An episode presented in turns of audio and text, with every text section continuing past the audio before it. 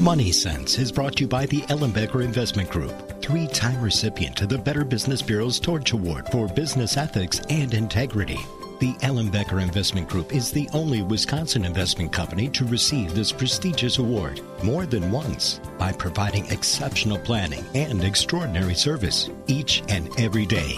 Go to ellenbecker.com. Listen to Money Sense Saturdays at 2 p.m. and Sundays at noon.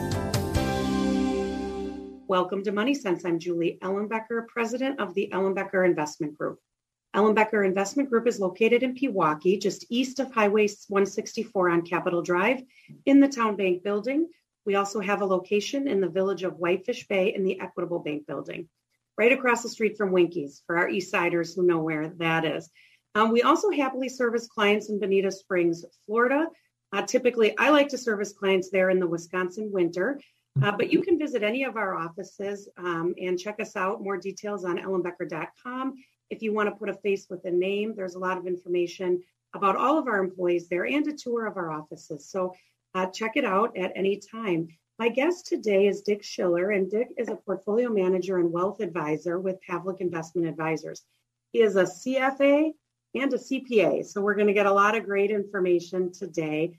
Um, our goal is really to provide a market update kind of summarize a little bit about what's happened in the recent past, what's going on right now, and what we have to look forward to as it relates to uh, the stock market and the economy overall. So this should be an interesting show. Every single meeting that I sit in, people are asking me uh, not only what what's happening, but what do I think is going to happen. So um, Dick's going to provide some great insight into that, and we're also going to dig in deeply into the fixed income market.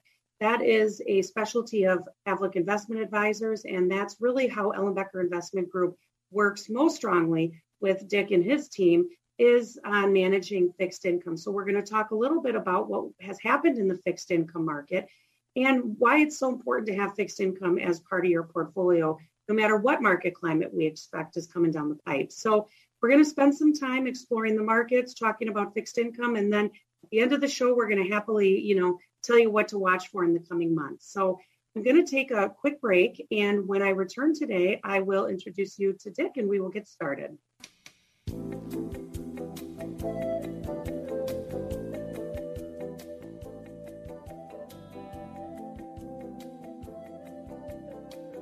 Welcome to Money Sense. I'm Julie Ellenbecker, president of the Ellenbecker Investment Group. You can learn more about Ellenbecker Investment Group at www.ellenbecker.com. And my guest today is Dick Schiller, and Dick is a portfolio manager and wealth advisor with Pavlic Investment Advisors in Delafield. And we've worked with Pavlic team for many years uh, in a fixed income capacity. And one of the things I always enjoy talking um, with the Pavlic team about is market updates and what's happened, and most excitedly, what's going to happen. So today's going to be a great show. It's an interesting topic. Uh, welcome, Dick. Thanks for joining us today. Thanks so much for having me, Julie. Great to be here. Wonderful. Well, why don't we start? Maybe introduce yourself a little bit and talk about, you know, what what has prompted you to have the insight to evaluate a little bit about what's going on in the market. Certainly, yeah, happy to. So, uh, by, by way of background, be, before I joined Pavlic Investment Advisors, I was at the Duff and Phelps Investment Management. We managed uh, 10 to 11 billion dollars at the firm across uh, alternative assets, so REITs, utilities, and MLPs. Or, or uh, uh, you know pipelines in the energy sector. I was specifically focused on the the REIT team. We had both a, a U.S. only and a global REIT product, uh, and had about three billion in assets under management there.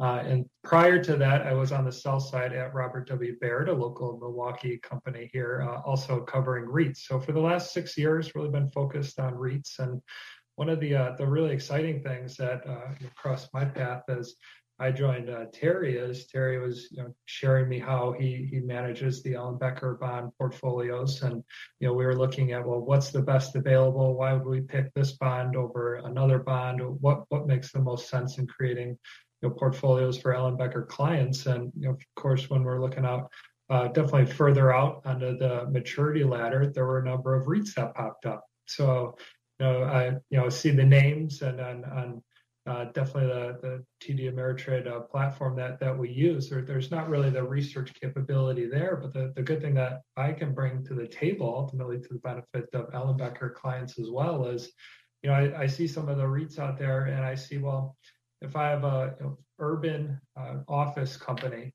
uh, in predominantly New York office, uh, you know San Francisco, California, versus maybe a, a lab space company I have a pretty good sense that I'm more bullish on lab space, for instance, or maybe grocery anchored shopping than I am on urban office. And with you know the, the spread between those two could be 10, 20 basis points. That's where Terry and I sit down together and we say, why take you know excise risk 10 for 10 basis points if it makes a lot of sense to uh, just maybe take the foot off the gas a little bit and, and look in really growing sectors. So you know that's what I think I can bring to the table. Definitely, there are REITs, or there are a number of other industries out there that that we're investing in. We try to stay diversified uh, across the bond portfolio, just like we would in stock portfolios. But uh, that's a little bit about uh, my background and how it uh, port- portrays to uh, also managing the Ellenbecker portfolios.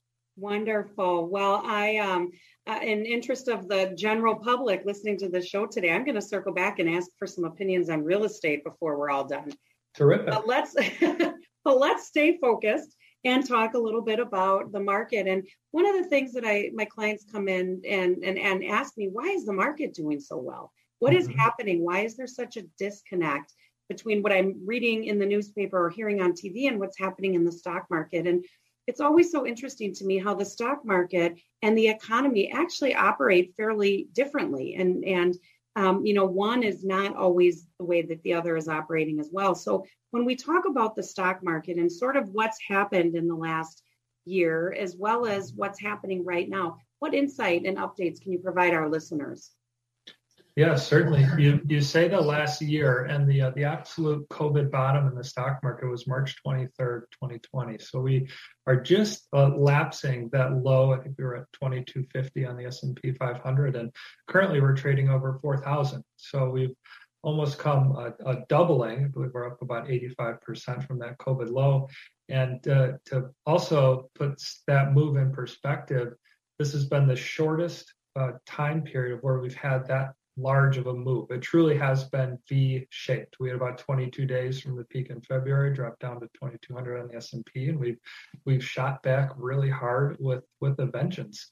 Uh, you know, the the number one rule it's it just is it's so beneficial in this environment too is, is always don't fight the Fed. I, I know it sounds kind of silly, but they you know they, they really are the, the most important player out there in the financial markets and if we look back at you know the COVID downturn and look back to the great financial crisis, what we, would complain about TARP being 700 billion and how you know that you know was was really big and we're going to have a, a lot of inflation. Well, the the when you compare the two stimulus packages, we're we're in the approaching 10 trillion dollars between both Congress uh, on uh, in the, the monetary side of the house, and then on the, uh, or I'm sorry, on the fiscal side of the house, but on the monetary side of the house, the Fed balance sheet has also grown by $3 trillion.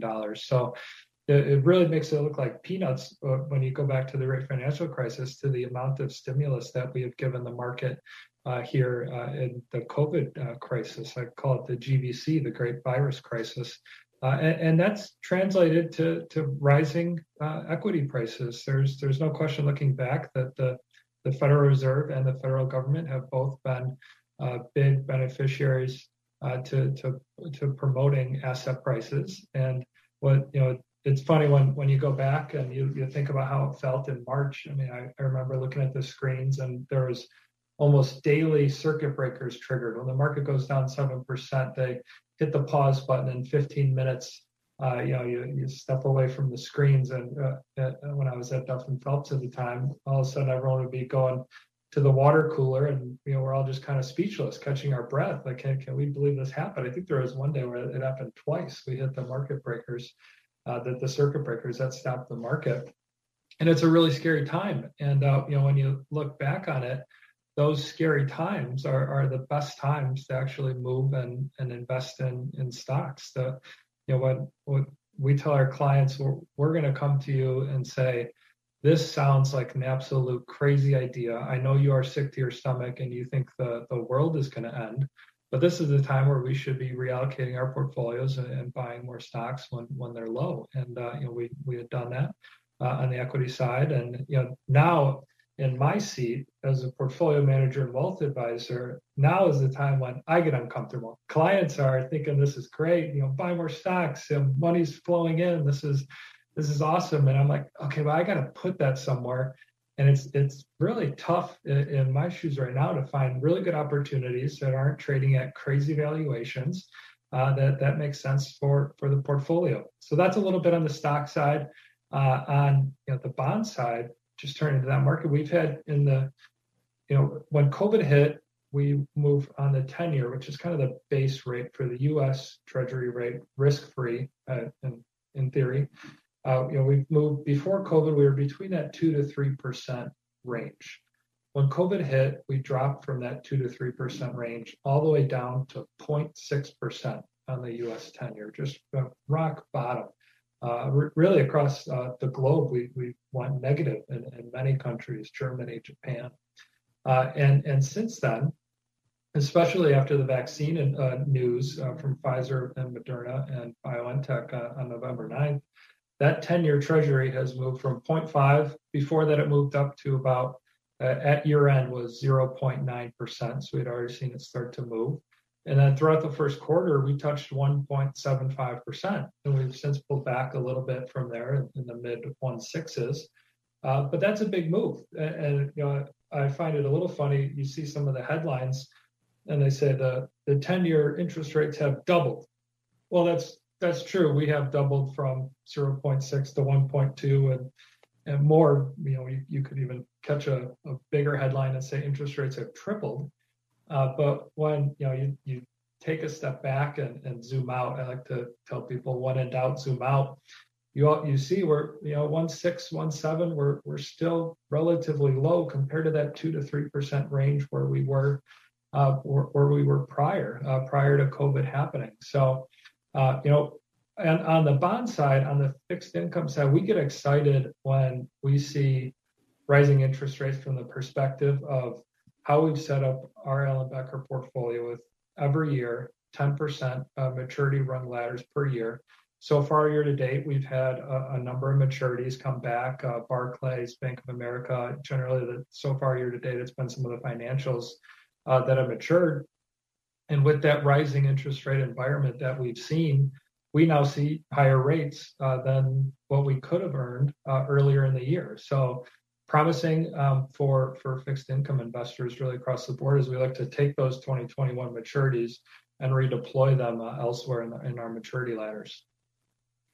Well, you know, you said a lot of things that I, I think are very in alignment with how we want to structure portfolios for our clients. And, you know, when when you talk about volatility and the amount of volatility we've had over the last 14 months, and particularly in that tight uh, V-shaped volatility, I like you kind of want to say this is our Super Bowl. This is when we actually can make a big difference in our clients' portfolios and substantially increase the longevity of their portfolio is during those periods of volatility. So, like you, it's these um, running up periods or these calming periods that for wealth advisors tend to make us pause and um, you know and, and restructure how we want to approach the portfolios. But I encourage my clients, I say this all the time, volatility is not bad. Some people think a down market is a bad market. And for us, in in last year when we had a substantial um, dip in the market, considering a down market, that was the best market we had because we were able to make really solid moves for our clients. We paid attention to fixed income and we were able to rebalance during periods of volatility. We were able to make wonderful tax moves as it relates to harvesting losses or um, Roth conversions and things like that. And so I always look at a down market being an op- uh, opportunity for our clients um, and just like you said, you know, that's the time where we can really shine. And even though it feels counterintuitive to have those conversations with clients during volatile market periods, um, that just gives us a ton of opportunities. So it's these types of periods that we're experiencing today that are it's much more difficult. And and this is a big part of what I want to talk to you about after our break is you know, what can we do with money that's out there? I talk to our clients all the time. You know, it's it's hard to buy real estate right now. First of all, all the prices are really expensive, and the way that the real estate is flying off the shelves makes it even difficult if you want to buy something to get something. Markets are at such a high that people are hesitant to put, you know, substantial amount of cash in the markets. Money market uh, yields are so low. Bond prices are are constantly evolving. It's really a hard it's a hard time for us as investors to know where to put um, assets and cash. And so I do want to spend some some time talking about that when we return. But what you said that I thought was, you know, very in alignment with how we approach our clients' portfolio is is managing the portfolio during volatile times. You know, I explain to our clients all the time when we start to develop fixed income portfolios, you know, my intention is not to avoid volatility. That would be unrealistic and it would not be in their best interest. My intention is to never have to sell a quality investment when the market is down. And that's where fixed income comes into play for me and for, for our team. So we will take a quick break. And when we return from the break, I will share a little bit about how we construct our portfolios from a fixed income perspective so that we can maintain our clients' distributions. I never want to call a client and tell them they can't get their check this month because the market's down. And so we'll talk about how we develop our distribution schedules and then you can share with us more about the fixed income environment and what's available and what to expect. So, um, Dick, we'll take a quick break and then we'll return.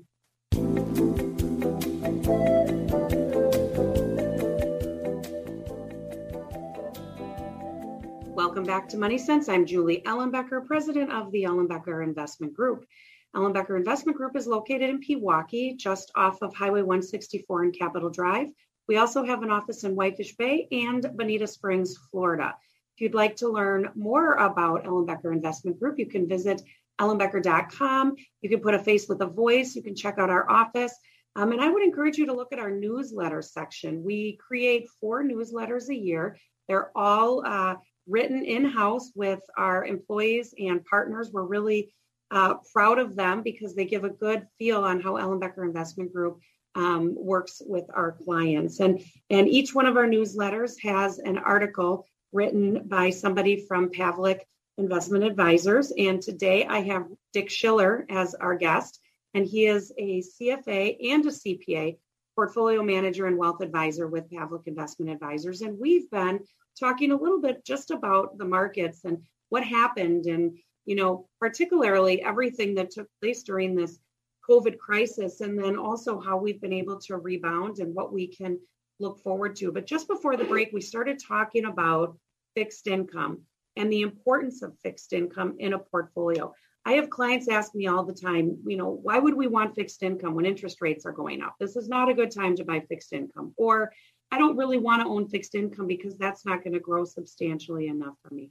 Or the opposite is true. Some people want all fixed income and are nervous about the stock market. And so, as wealth advisors, it's our responsibility to make sure that our clients understand the amount of risk they're taking and that they have a portfolio construction that they will be comfortable with in any market climate. And you know, the idea is not to make adjustments to a portfolio based on what the market is doing. We're always happy to make adjustments to portfolios based on our own personal circumstances and changes and things that take place in our life, but we don't want to make adjustments to the portfolio based on what's happening in the market. So when we construct portfolios for our clients, we want to identify um, a, um, structure that you're comfortable with in any market cycle. So let's say a 60 40 moderately balanced typical allocation, meaning 60% in stock and 40% in fixed income. And I'll ask our clients, you know, if you have 40% in fixed income, are you okay with only participating in a market uptick of about 60%? And if you're comfortable with that, then the opposite question comes true. Are you comfortable when the market goes down, only having about 40% protected? And that's just an example on how it, it's important to understand and develop a portfolio you're comfortable with in any market cycle because adjusting the portfolio during volatility rarely works out um, over the long haul in, in favor of the investor. And so Dick is with us today talking about fixed income. And the way we construct our portfolios is once we determine the amount we want in fixed income, then we identify how that should be invested. And this is where we rely heavily on uh, Pavlic Investment Advisors because they are experts in the fixed income market. But oftentimes, clients have a hard time figuring out how much should be in fixed income. And when I construct portfolios for a client, I don't only look at your age or your or your comfort with risk or how much how much you have. We look at how much money you're going to need to spend in retirement. And and we want to protect a significant amount of, of that income so that you can sleep well at night with the stock portfolio going up and down. So what I mean by that, if for example, if you need to distribute $50,000 a year out of your investment portfolio, and you're very, very, very comfortable with risk and you consider yourself a risk taker, uh, we may need to protect somewhere around three to five years of your income, and the rest of your portfolio can be in stock. So, you know, that would be one way to look at it. Let's say, though, you're a moderate risk person and you feel like you are comfortable with some volatility, but you want to be protected, then we might want to keep five to seven or five to eight years of your tech. If you're very risk averse and you want to not feel the effects of volatility nearly as much, then maybe we want to keep 10 years of your income protected. But that's really how we look at constructing a portfolio is making sure that we have enough money protected for you so you can sleep at night and then the rest of the portfolio can be allocated for equities. So once we decide how much you need to have in fixed income, three years, five years, 10 years, whatever it is of your income needs, then we have to decide on how to invest it. And there's a variety of ways to invest in fixed income. And this is again where Dick is going to enlighten us and talk a little bit about how how would we construct a portfolio in fixed income when our goals are first to preserve principal because we want this part of the portfolio to be conservative and protected. Second, to make sure we're at least making more money than we would sitting in a money market. And then third, to really minimize that risk. Once we've allocated a part of the portfolio as sort of our conservative money, um, what options are out there for investing? I think of the bond portfolio as the swan portion of the portfolio, the sleep well at night. You mentioned that a couple times. It, really resonates with uh, what we do here at Pavlic as well. I don't ever want to be up at night based on the holdings that we we have in our bond portfolio. I also don't want in our stock portfolios to be up at night thinking about them, but especially in the, the bond portfolio. So our first, you know, I would call it the first uh, path that a bond needs to get through in order for us to consider a Pavlic Investment Advisors is are they investment grade? So there's two big pools of bonds, you know, high yield or junk bonds and investment grade. Investment grade being uh, triple B plus or higher uh, on uh, the S&P uh, rating system. And really, there we we have a benefit on uh, and the bond side because S&P, Moody's, Fitch, they're constantly evaluating the debt levels of these companies uh, in, in, relation to their equity position, and then also on the, the other side of the balance sheet, uh, their their debt levels. So we know uh, we we have a benefit of of having S&P, Moody's give us their thoughts. That's the first starting point. Uh, you know that can be a quick screen. If if S&P, Moody's doesn't like it, we don't like it either throw it out. Now let's say S&P and Moody's, we we screen for investment grade and above, and uh, you know they, we have 20 bonds to to choose from. The top 20, let's take the top 20 bonds that have the greatest yield to worst, uh, yield to call, uh, or yield to maturity, because ultimately we we want safety, but we also want to to maximize income. We want to maximize the coupon interest uh, that that we're receiving from these bonds, earn that uh, return that I was in the last segment, I was talking about the 10 year being at about 1.6% yield for what, what we for 10 years out. Well, if I'm investing and in, taking risk by investing in a company, I better earn a premium uh, to that 1.65% where the 10 year is now. So let's say, you know, 3%, 3.5%. Uh, can, can, I get that from from 10 years out? And, and yes, there are, there are opportunities uh, to, to earn that income. So then it's say, okay, well, how do we invest uh, our allocation to bonds? We want our safety. We're, we're not really looking to take risk, right? If we if we want to take risk, put that into stocks. If when I think take risk, if you want to take risk with money, you're not spending it for the next five years. I, I don't want you coming back and saying, oh, I, I need to go buy a new house or buy a car, or, or I had this emergency came up and I have medical bills. I think that's the first part of, of the process is setting aside that money that you don't need for five years. putting that in stocks. For for the bond positions, we have a rolling 10-year maturity ladder. So that means 10% per year for the next 10 years.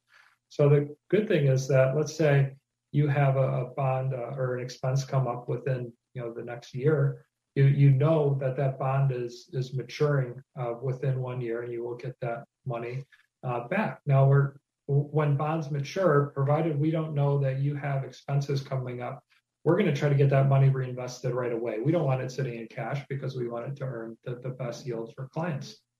So, uh, one other part is that what we do at, at Pavlic and Ellenbecker Investment Group that I think is key is is we are investing in direct corporate bonds. There, there, there is are no bond funds that we're investing in. A, big part of that uh, is is just fees. Uh, you know, quite simply, trying to minimize the amount of fees by by us going out and buying direct corporate bonds. There's no assets under management fee that that we're charging by putting you know our clients' money in there. Uh, it's the the we're doing the work, right? So it's Ellenbecker, it's Pavlic, we're doing the work. Why would we allocate money to another bond manager to then charge fees on top of it? So first and foremost, direct corporate bonds, we're, minimizing uh, fees.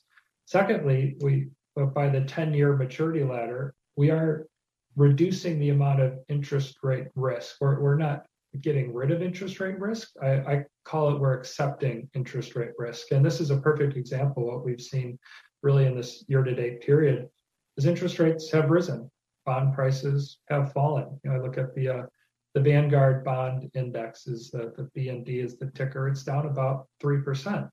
But also that doesn't keep me up at night because we're, we're accepting that that's part of our strategy. And all the bonds that have come due in March and April, you know, before that in February of this year, we've been able to capitalize on that rising interest rate environment. If if they were a 21 maturity, we're, we're looking out to, to 31 to see where can we take that uh, capital and, and reallocate it. And yields are higher. We're, we're earning better yields than what we would have if we were to be reallocating that capital at the beginning of the year. So that's the rising interest rates are really a good thing based on our strategy. I think also, in the last piece of this, in, in a bond fund, they generally don't hold bonds until maturity. So you're really playing interest rate risk, uh, and it's it's a little bit like in the stock market as if you were playing valuation risk. If you say, well, 24 times earnings on the S&P 500, I'm, I'm selling and I'm going to buy back at 22 times earnings. Uh, in the bond market, that's just not really a game we want to play. We want to know that interest rate risk is out there, accept it, uh, and manage the portfolios uh, accordingly because this isn't the risk portion of the portfolio. Uh, that this is really just trying to uh, maximize returns uh, for a given level of risk, and the risk being very conservative.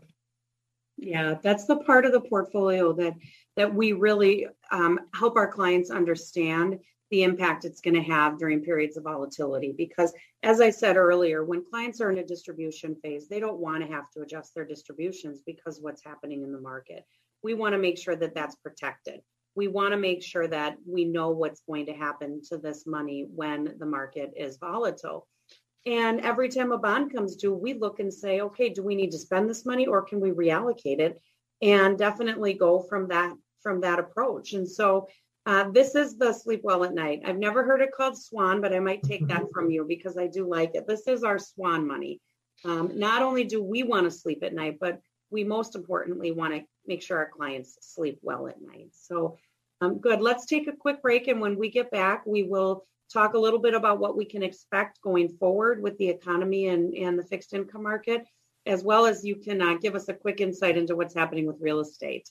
So we'll take a quick break and be right back.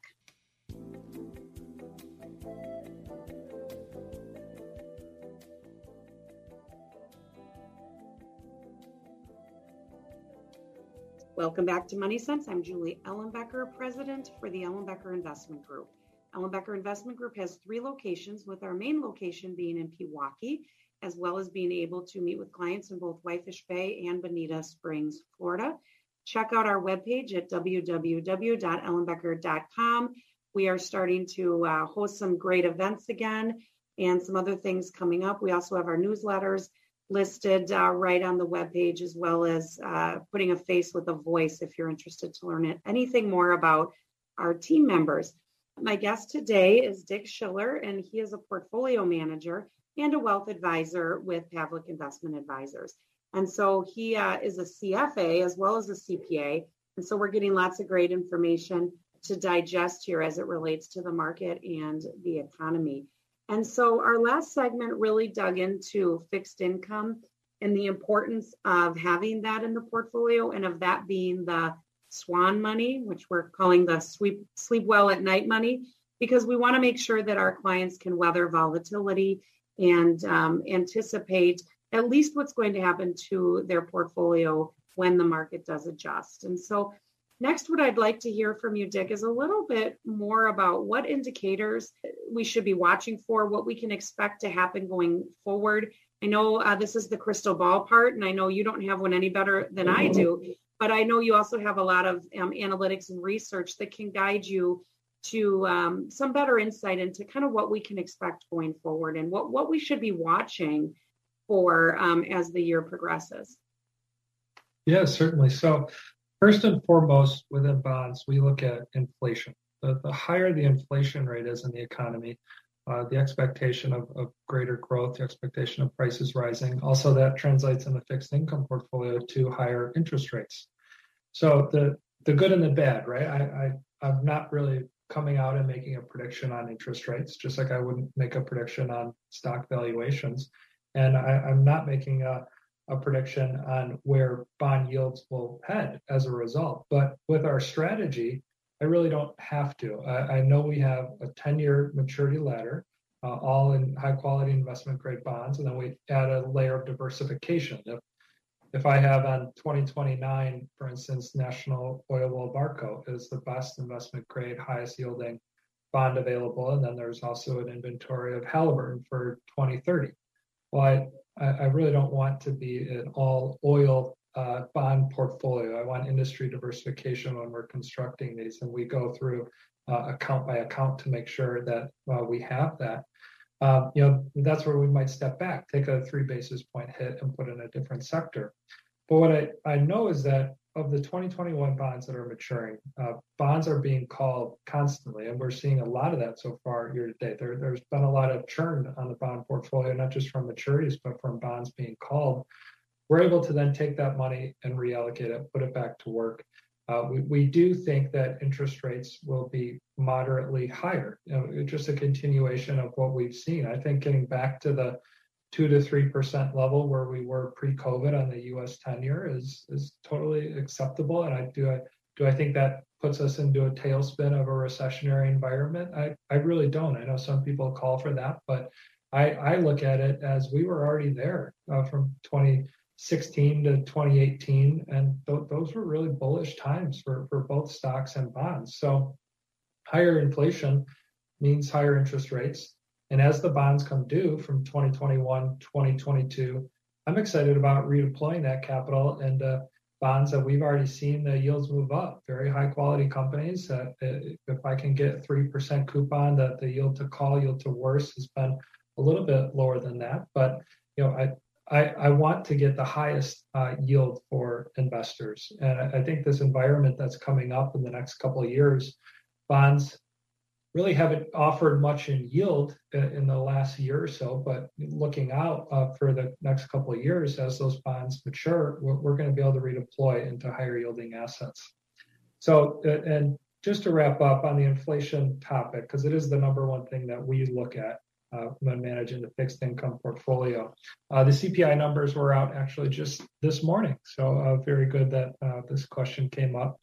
And right now it's it's still surprisingly muted. So we were up 0.6% over the prior month and 2.6% over the prior month year. So this March versus last March. 2.6% is actually pretty high. The Fed's target is 2 to 3%, and this is above the midpoint of that range.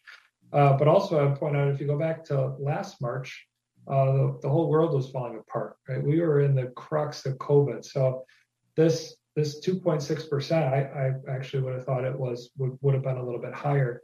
Half of that increase was due to gasoline prices. In the last month, gas has gone up 9%.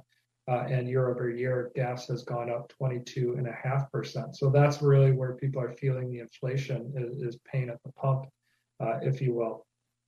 Uh, Did you say, Dick, that was a one year number?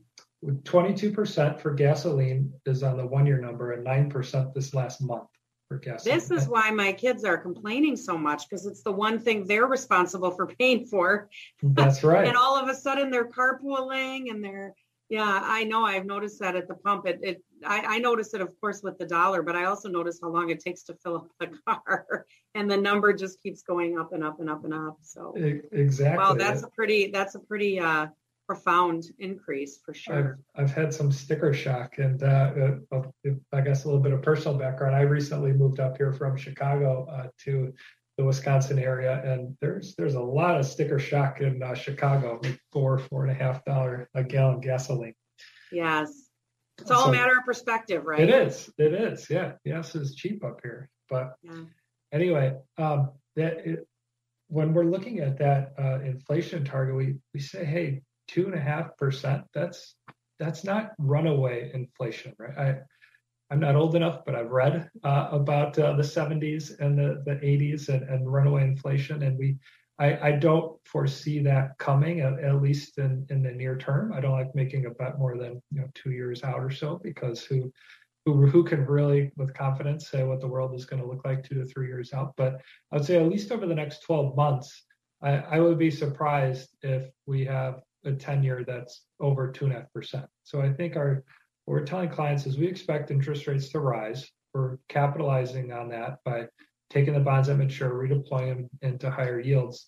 But I also don't think this is a bonds are going to you know, light on fire because interest rates are now six, seven percent, and they're currently yielding three percent. So the value of the bond has been cut in half. I, I, I just don't think that that is going to happen you know, one of the things that I, I, always love reading Warren Buffett's newsletter, and I love reading Jamie Dimon's. Whenever they write their letters every year, I stop everything and read it, usually on, on weekends. But um, Warren Buffett this year, he came out and he said bonds are, are not the place to be. And I, when you read further, though, why why did he say that? He expects rising rates. So there's there's partly uh, part of this is that he thinks rising rates are going to negatively impact bond prices, which is true, but our, our strategy is to take the maturing bonds that are very short term. They have very little interest rate risk over the one to three year period and redeploying into higher prices. And then a second piece that was really important with what he said was the, especially pension funds and, and fixed income investors are stepping out further onto the risk curve. So they say, well, in the investment grade corporate bond market, I'm only earning two and a half to three percent. I need to step out into junk bonds, high yield, to earn four and a half to five percent to meet the obligations of, let's say, my pension fund. And that's what we're not doing. Uh, I, I breathed a sigh of relief when I read that in his letter because I'm like, okay, well, we're not going to, we'll accept the lower yields, to, to be honest. If, if we're not going to increase risk in the bond portfolio, uh, it, it, just to get higher yield. That that's what stocks are for. That's not what bonds are for, and that's that's what we've done through this period. We, have gone through a period where we, we've accepted you know lower yields, and and I, am optimistic about the future because you know higher yields ultimately mean, better returns for bond investors. Right. Yeah. Well, I'm grateful for that because we rely on your expertise for our um, conservative fixed income. And so uh, we, we don't want to be stepping outside the box just to get a little more yield, that's for sure. Uh, so we talked about inflation and interest rates being an indicator. What else is important for us to watch this year? Un- unemployment is is a number I'm watching. It's it's a little bit tough with with COVID and the amount of stimulus payments that that are out there. We we put in our quarterly letter just to try to frame uh, pulling together what what is the total amount of stimulus payments that have been been sent. And in January, there was $600 per person, uh, not children, uh, given to, to families. In February, in addition to the third COVID stimulus package, was sent. So we have 1,400 for every man, woman, and child uh, in the family. Uh, and then in addition, there's a child tax credit. So $3,600 if a child is under the age of six, and $3,000 if uh, between the ages of six and 17. So you, you, start pulling this all together, a family of four there are income phase out limits. It's a hundred thousand for a single and 150,000 for married filing jointly. But you pull it all together, and we came up with a number of fourteen thousand dollars. Fourteen thousand dollars of stimulus payments going to the average family of four. Uh, married filing jointly, that's making 150,000 or less. That's that's no insignificant sum, and that's not that's I'm not talking about the unemployment benefits. These are working families that are just making under 150,000 before it starts getting phased out.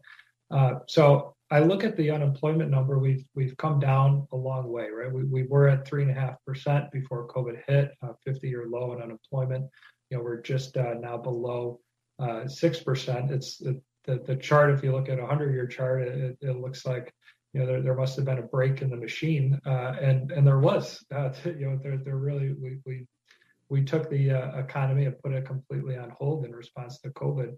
So I, I think that will continue to trickle lower. Uh, the caveat is that just with all the stimulus money that's come in, uh, it's been very good for stocks. Uh, it's it's been good for bonds in the sense that we're we're seeing some higher rates on the horizon for for reinvestment, um, and that unemployment level continues to tick lower.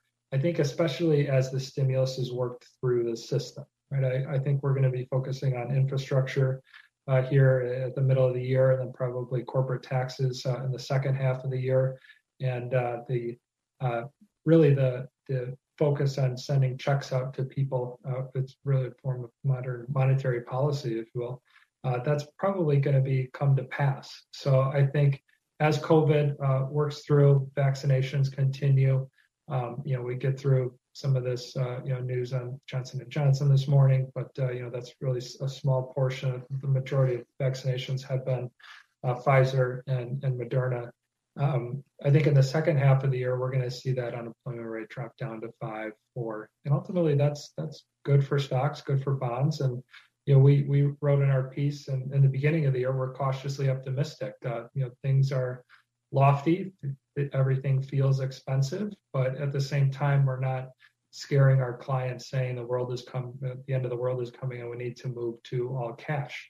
Uh, we're, we're trying to position it to say hey when there are 5 10% pullbacks this is a time when, when we need to, to look at reallocations and, and some of that's maybe a bonds coming due and let's reallocate to stocks.